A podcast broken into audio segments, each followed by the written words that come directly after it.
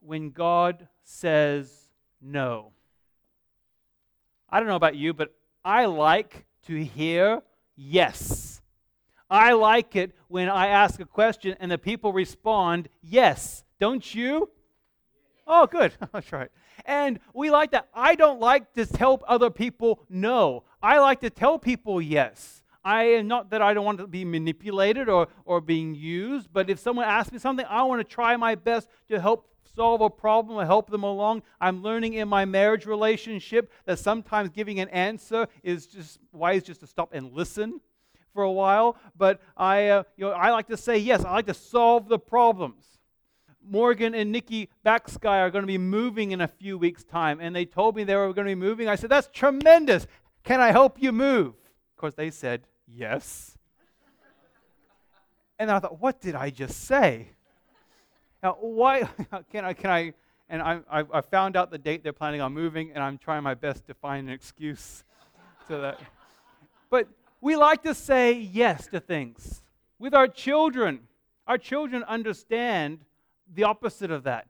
They understand that sometimes real love actually is no rather than yes. My kids, their first words, all three of them, from infancy, like literally in the hospital still, they were being taught, say dada. And all three of them said dada first before they said mum. And then the second word was very closely followed by the word, can you guess it? No. Children understand that we mistakenly believe that real love is yes all the time, but really, real love can say no. Because I love my children, I'm going to tell them no. God, because He loves us, says no to us. Even though we think we know the right way and we think we know what's going on. We have scriptures in the Bible that say things like in 1 John 4 8, God is love. John 3:16, for God so loved the world. But the kindest thing often to say is no. In our society, in our lives, we're often asked questions that are important questions, and sometimes we have to say the, the hard thing of no. But what about when it's God telling us no? When He's the one that comes along and says, No, this is not what I have for your life. Sometimes it's really difficult to accept. But God, I have all these great plans for you. And we do this thing where we say, But God, don't you know that this is what I'm planning on doing? And God says, No, that's not what I have for you. And we fight against it, we push against it, and we do things in our own strength and our own power. And then God comes along and says, I've told you that's not the way I want you to go. And we try everything in our own strength, and we come to, a, to nothing. And we need to stop and listen to God for a few moments and say, God, what do you have to teach me? What do you have for me that is better than my idea? If you've been asking God to win the lottery and you say, God, please give me $10 million, I promise I'll tithe. And you've been doing those sort of things along, along, and those sort of prayers, and God says, Well, that's great. I appreciate that, but I'm not after your money. I'm not interested in your money. I'm after your heart. In your bulletin, Every single week, we have a principle. We have the sermon notes inside the bulletin. We also have a principle. And the principle for this week is this When God says no to my plan, I must seek to understand and accept God's plan. We've been talking through grace over the last number of weeks, and the definition, an easy definition of grace in our lives, is God's undeserved favor upon us. God giving us something wonderful that we do not deserve. God's grace, and we can see it in every aspect of our lives if we just stop and seek and learn and listen to God. Even when He tells us no, we can experience God's grace. Let me give you a little bit of background of David, King David. In your Bibles, there are history books. There's 1st and 2nd Samuel, 1st and 2nd Kings, and 1st and 2nd Chronicles. And these are the history books of Israel during the times of the king. If you can guess, there's a guy named Samuel who wrote the book Samuel. And he was a prophet of God, and he was very instrumental in the beginning process of Israel going from being governed only by God and by, by judges in the book of Judges then to transition into having kings. What would happen is the prophet of God would come under God's direction and put oil on top of a certain person's head, and that would be anointing their head with oil, and it would signify them being set apart by God to be the king. David was a, as a teenager was a very courageous young man. He was a young man who was given the, direct, the job of taking care of his father's sheep, and as a shepherd, he fought against and killed lions and bears. And also, as a teenager, he went a, without any armor and just a sling in his hand, killed a giant, eight foot tall giant named Goliath, which he's very well known for. He was a man that was anointed as the future king of Israel when the present king was still on the throne. And God used a phrase in 1 Samuel chapter 16 verse 7 says, "For the Lord sees not as man sees, for man looks on the outward appearance, but the Lord looks on the heart." That is like the, the, the key verse for anyone with a low self-image that says, "I'm not good looking enough." God says, I'm not interested in how good looking you are. I'm interested in your heart. David was a man after God's own heart. And he lived his life that way. As he grew up, he had to run for his life from King Saul. The king tried to kill him. He was honorable all the way through. He eventually became king of Judah, which was one of the tribes of Israel, for seven years, and later became the king of all of Israel for another 33 years. So he was king for a total of 40 years. And if there's one way to describe David's reign, he was constantly at war. He had internal battles in his own sin. He had battles within his family where his, his sons tried to overtake his own throne. He had battles with people on the outside, but all the way through, he was a man after God's own heart. If you open up the very middle of your Bible, is the book of Psalm. And the Psalms are books that, you don't have to turn there, but those are book, those are little songs and poems that were, the majority of them were written by this man David. He was a man that had a tender heart for God. And in 2 Samuel chapter number 7, in the first verse, it says, Now when the king lived in his house, and the Lord had given him rest from all his surrounding enemies. David had come to a point in his life when he had fought the battles. He had now had a time of rest. He set up his own palace and was looking around and saw the fact that he was living very comfortably and very finally, I get a bit of peace. The previous chapter, chapter number six, we see the, the Ark of the Covenant of God. This was a gold covered wooden box about this large, with, which had a top part on it covered in gold that had two angels with wings almost touching in the middle. There was you could not touch it. If you did touch it, you would die because inside of that you had the Ten Commandments. You had Aaron's rod, which has a bit of manna from the children of Israel as they traveled around in the wilderness. You had things that were very special to Israel, but also that signified the very presence of God. And for the first time, David had brought that in to Jerusalem. And there was a great celebration. And David had just experienced the greatest worship experience of his life. And it says in chapter 6, verses 12 and 14 David went and brought up the ark of God to the city of David with, with, with rejoicing. And David danced before the Lord with all his might. He had the most incredible worship experience he had ever experienced. He was on a mountaintop experience with God. He was the man after God's own heart that was close to God. He loved God. He knew that God loved him. He knew that God had a purpose for his life. He knew where he was was where God wanted him to be as the king of Israel. And he was seeking to love and to serve God. And he, David came up after this wonderful time of celebration with a tremendous idea. Go back to chapter 7, verse number 2. He was talking to a man named Nathan. Nathan was another prophet of God. He was a friend and a counselor of David. And verse 2 says, The king said to Nathan the prophet, See now, I dwell in a house of cedar. In other words, I have a really nice house. It's a beautiful house. But the ark of God dwells in a tent. And Nathan said to the king, That's a good idea. Basically, David said, I want to build God a temple. I want to build him something worthy of God, my God. I just came off this mountaintop experience and I have a tremendous idea. I want to worship God by building him a temple. And Nathan said in verse 3 said to the king, Go do all that is in your heart, for the Lord is with you. That's a great idea, Nathan said.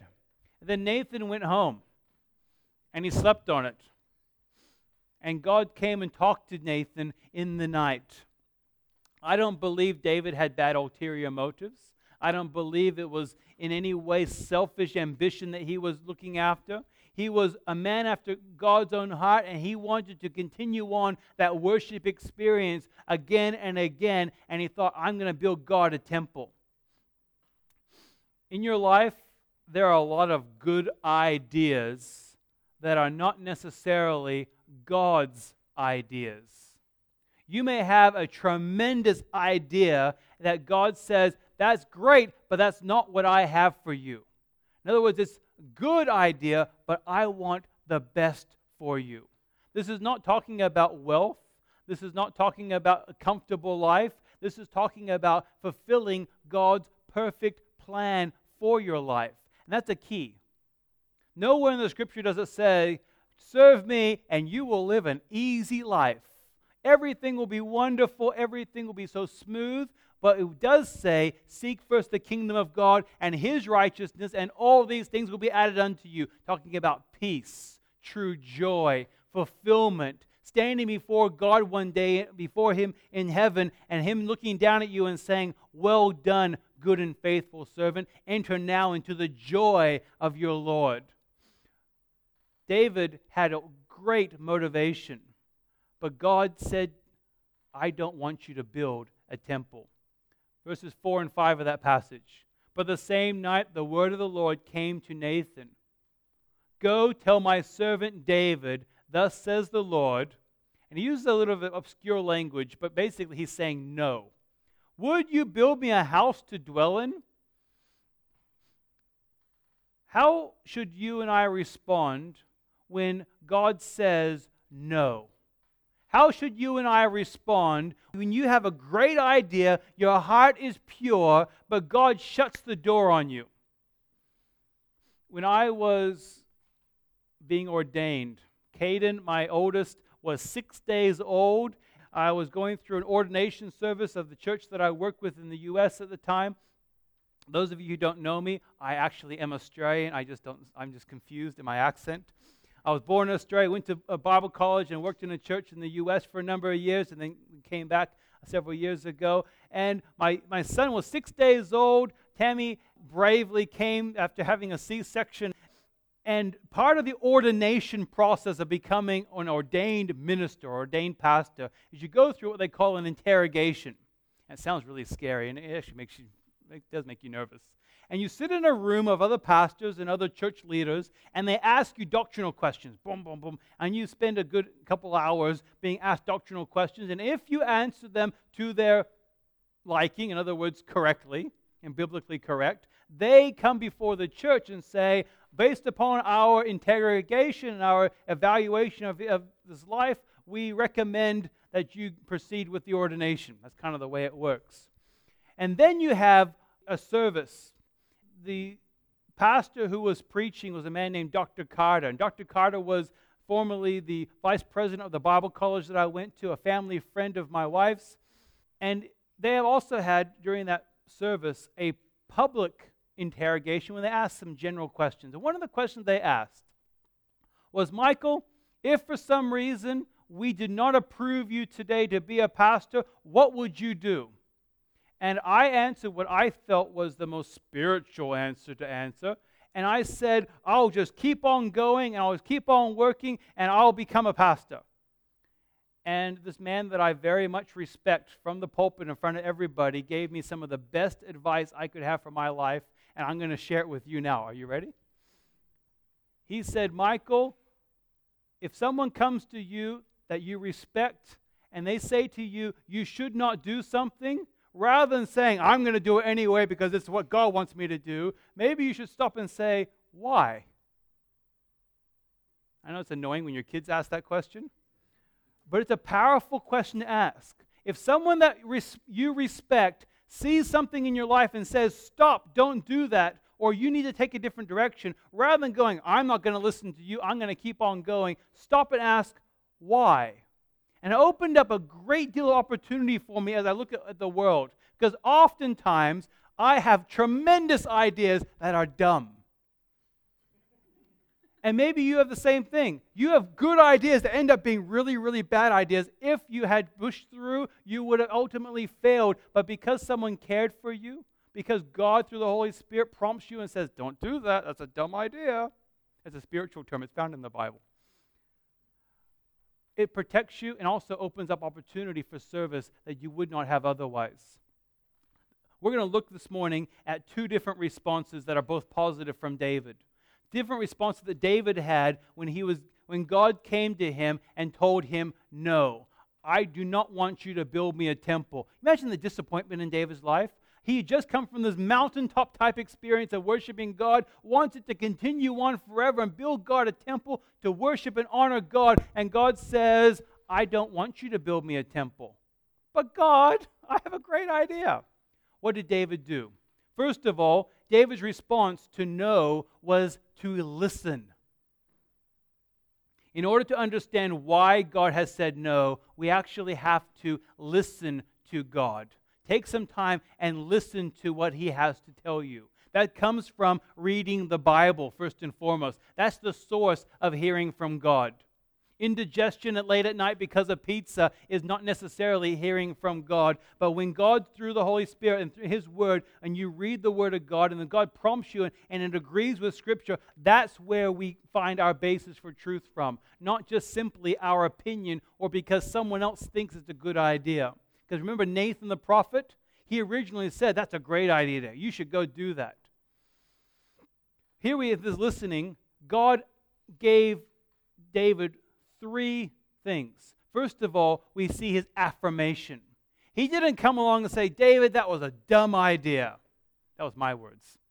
That's what, that's what God tells me when I do dumb things. He came along and affirmed David, and he said, I got and put you exactly where I want you to be. Verse 8 Now therefore, thus you shall say to my servant David, Thus says the Lord of hosts, I took you from the pasture, remember he was a shepherd, from following sheep that you should be prince over my, peop- my people Israel. I have put you exactly where I want you to be. I've taken you from here and I put you here.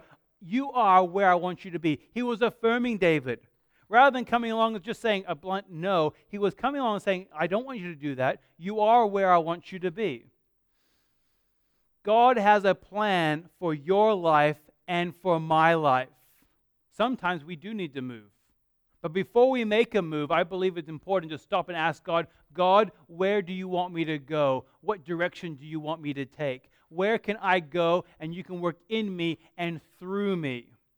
And also, I believe it's important with that affirmation, as God did here, recognize where David had come from. He wasn't just king, he used to be a shepherd. He used to be the shepherd in his father's house, the youngest of his father's house. In other words, he wasn't even in the high, high, high point of his father's house, he was a young son. Also, not just God's affirmation, we have God's appointment. And I haven't alliterated everything. That was just a happy coincidence. They're both speaking with A. Because God's appointment is I've appointed you to something great. Verse 9 I have been with you wherever you went and cut off all your enemies from before you. I will make you a great name like the name of the great ones of the earth. You are exactly where I want you to be, and I'm going to take you to make you be I, exactly what I want you to be. Sometimes in God saying no, it opens up wonderful blessings for us. Sometimes God takes away things from us that we may hold precious so that we can be a blessing totally outside of our control and understanding. The story that I, I came across this week, and from what I understand, it's a true story. In the, the U.S., during the Great Depression of the 1930s, a carpenter was building crates in order to fill up with clothing from his church, and they were filling it with clothes to send to China for the orphanage in China. And there's a particular orphanage they were sending it to, and he was, as a carpenter, building the crates for them.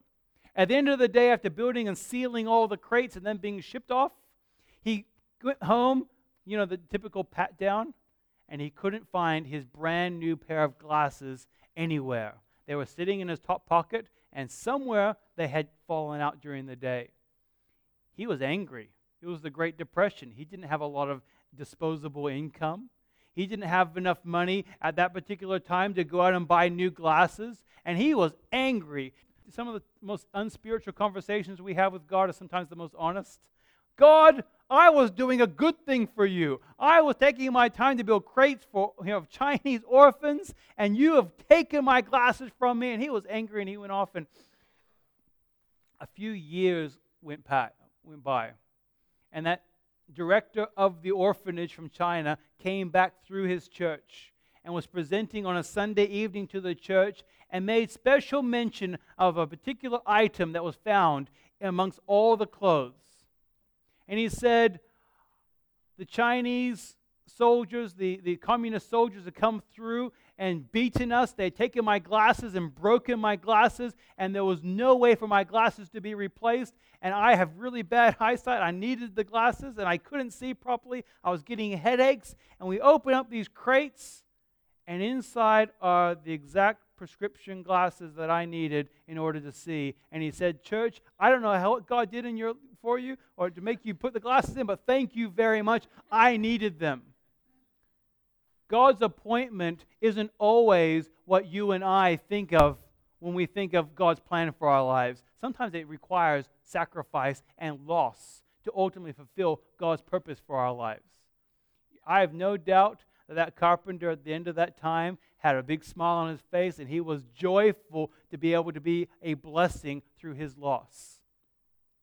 We have God's affirmation, God's appointment. We also have God's redirection.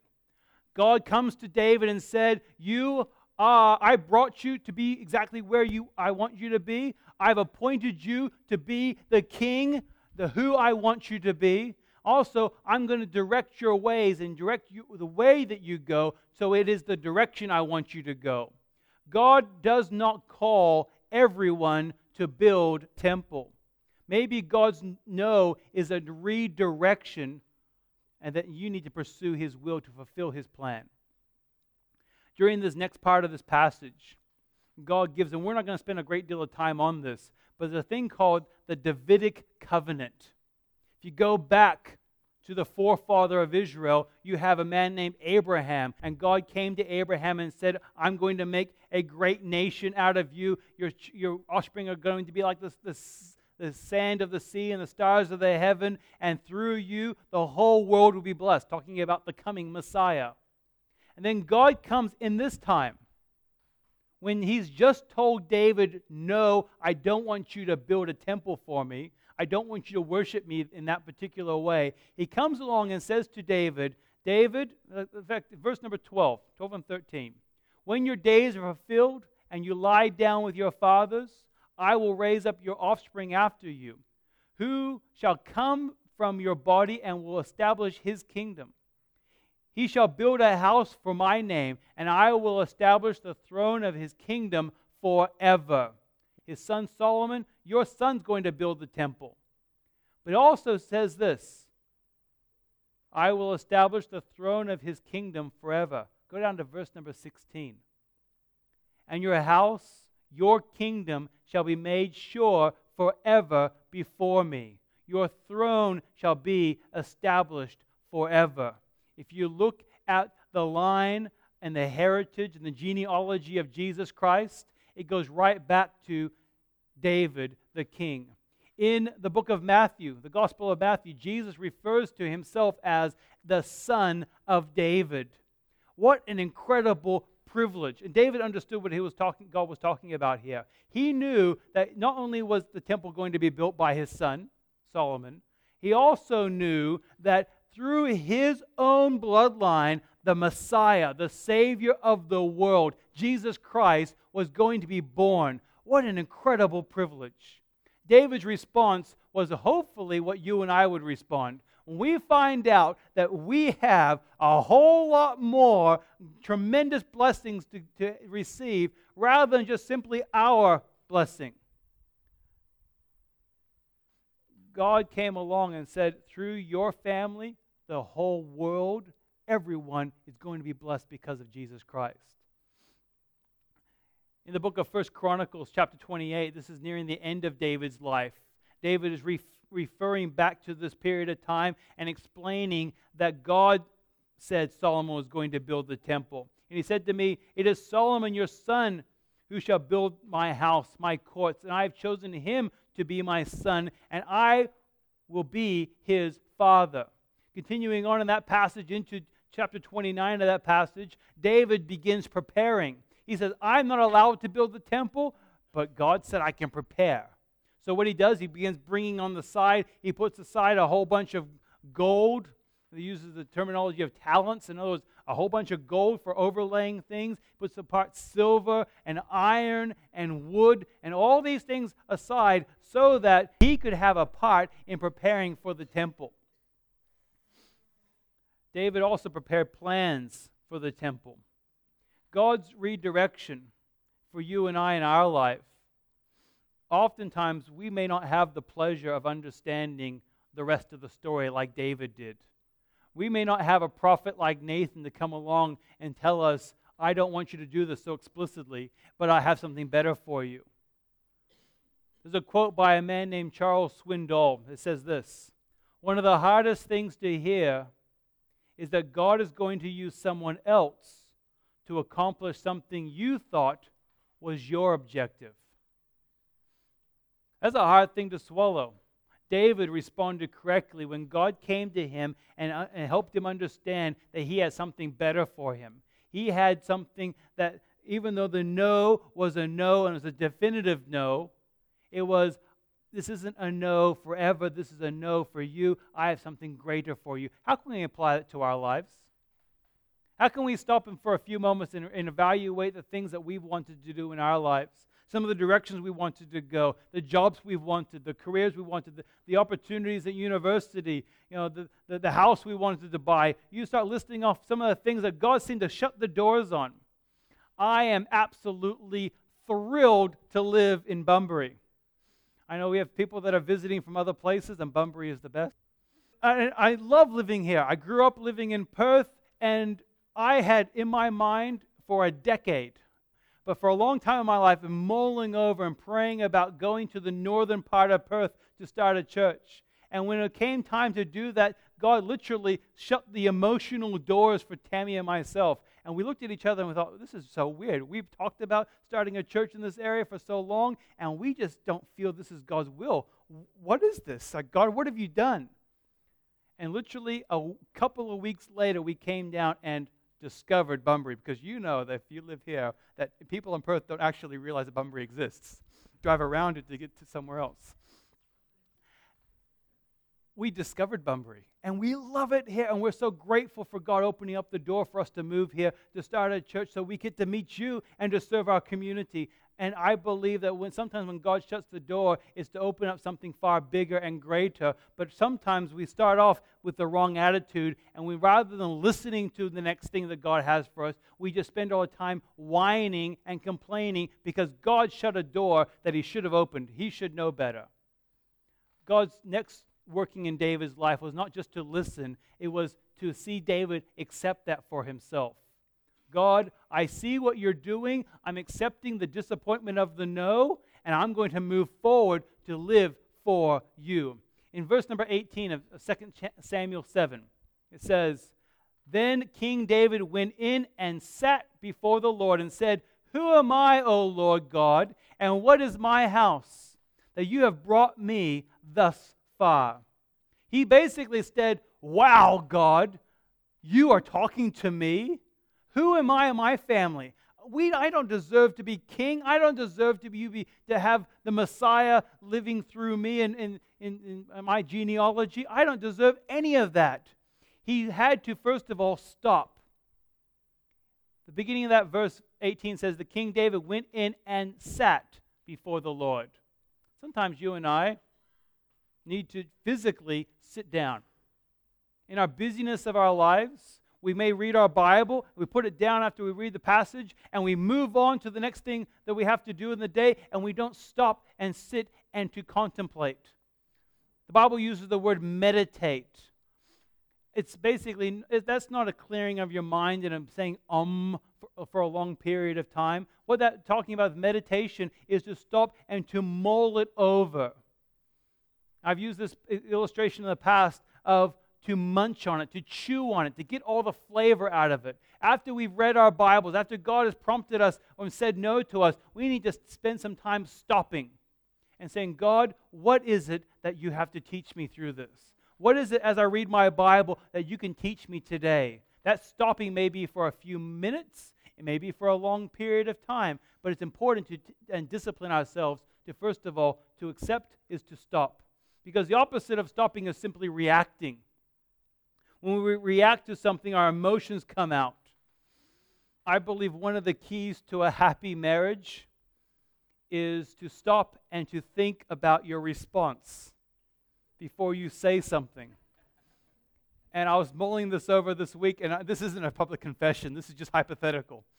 You know, I, I know a certain guy that rarely do I say dumb things to my wife when I've stopped and mulled it over. I still say sometimes dumb things, but you mull it over. Is that a wise thing to say? Is that actually going to help or to hurt this conversation? When you stop for a few moments, rather than simply reacting, we should reflect. What have I known of God in the past? What has God done for me in the past? Has He been faithful to me? Does He love me? Has He sent His Son Jesus to come to earth to die on the cross for my sins? Has He given me new life, not just for now, but for eternity in heaven with Him? What things can we enjoy? What passages of the Bible have jumped out in times of need? And we can go back to those favorite passages of the Bible and saying, This is what the scriptures taught me, and we can mull it over again and again, remembering what God has done in the past, reflecting upon God's blessings. With those blessings, David did that. In the middle of verse 18, he comes with a response and says, Who am I? That didn't come as a response, a quick re- a reaction response. He had to sit down and mull it over.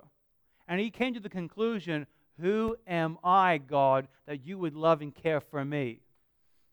God, in response, the reality check and said, This is reality.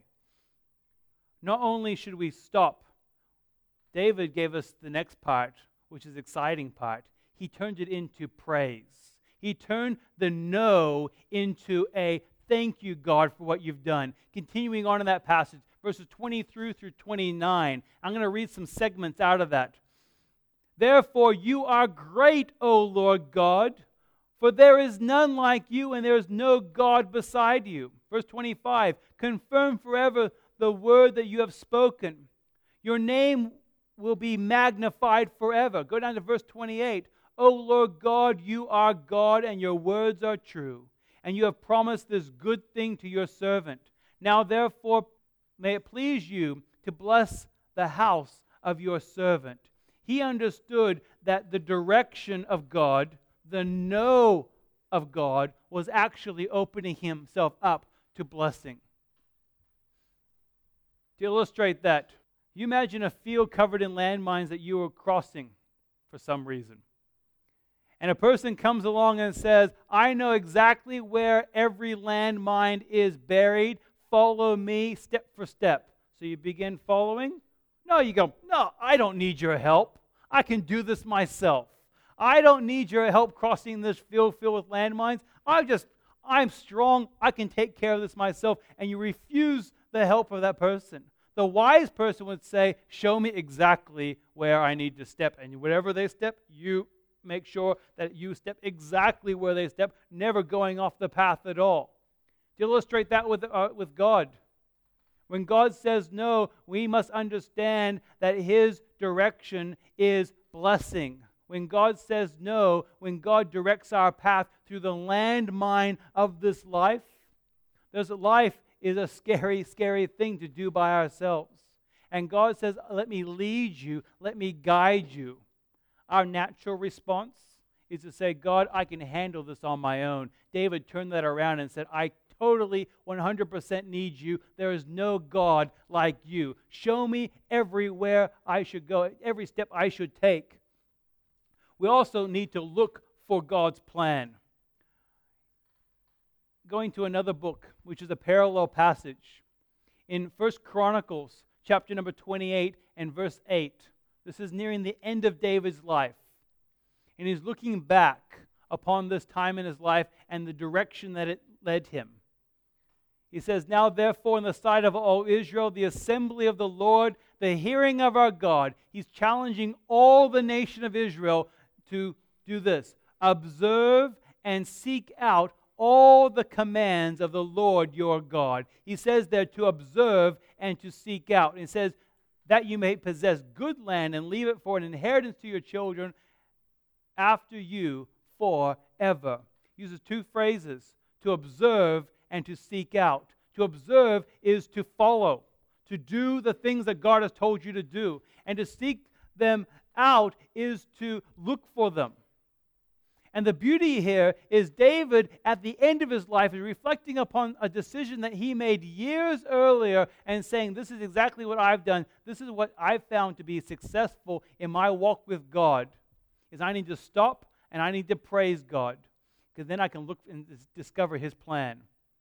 When God says no, it means that he has something better.